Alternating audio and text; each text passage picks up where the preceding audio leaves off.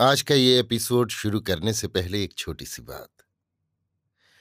क्या आप भी अपना पॉडकास्ट बनाने की सोच रहे हैं? तो एंकर ट्राई कीजिए। ये पॉडकास्ट बनाने का सबसे आसान तरीका है। नंबर एक, ये फ्री है। नंबर दो, इसमें कई सारे ऐसे टूल्स हैं जो आपको अपने फ़ोन और कंप्यूटर पर रिकॉर्ड और एडिट करने की फैसिलिटी देते हैं। नंबर तीन आप अपने पॉडकास्ट को डिस्ट्रीब्यूट भी कर सकते हैं, जिससे इसे स्पॉटिफाई और दूसरे प्लेटफॉर्म पर सुना जा सके। तो डाउनलोड कीजिए फ्री एंकर ऐप या विज़िट कीजिए एंकर डॉट एफ़ पर अपना पॉडकास्ट स्टार्ट करने के लिए। ये तो थी एक छोटी सी जानकारी, और अब शुरू करते हैं एपिसोड का सिलसिला। तो आज के एपिसोड में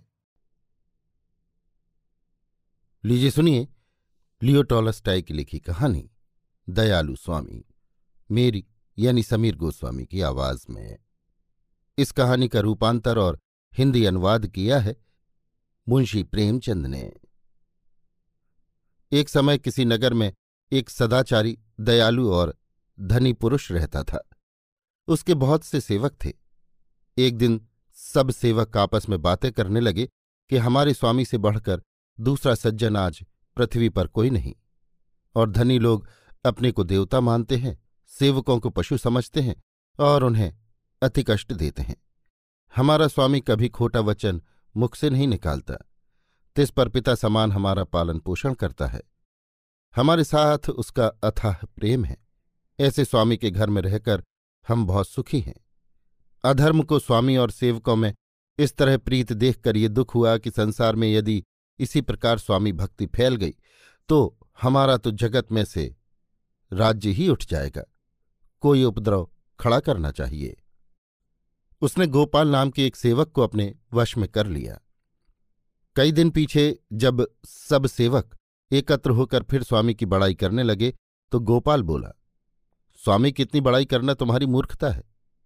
जितना हम काम उसका करते हैं, यदि किसी राक्षस का भी करते तो वो भी प्रसन्न हो जाता। हम उसके इशारों पर काम करते हैं, उसके हुक्म की राह नहीं देखते।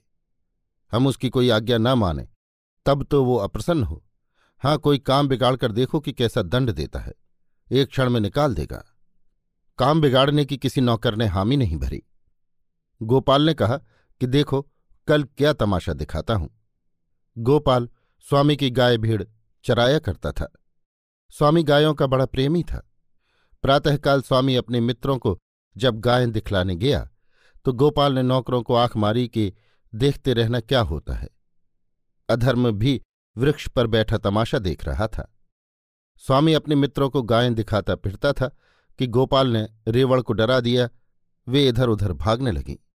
रेवड़ में कजरी आँखों वाला एक बछड़ा बड़ा सुंदर था और स्वामी उसे बहुत चाहता था।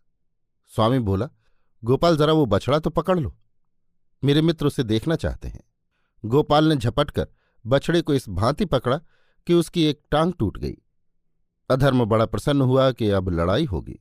सेवक भी खड़े देखते थे कि क्या होता है। स्वामी ने बछड़े की ये दशा देखी तो उसकी आँखों से ज्वाला निकलने लगी।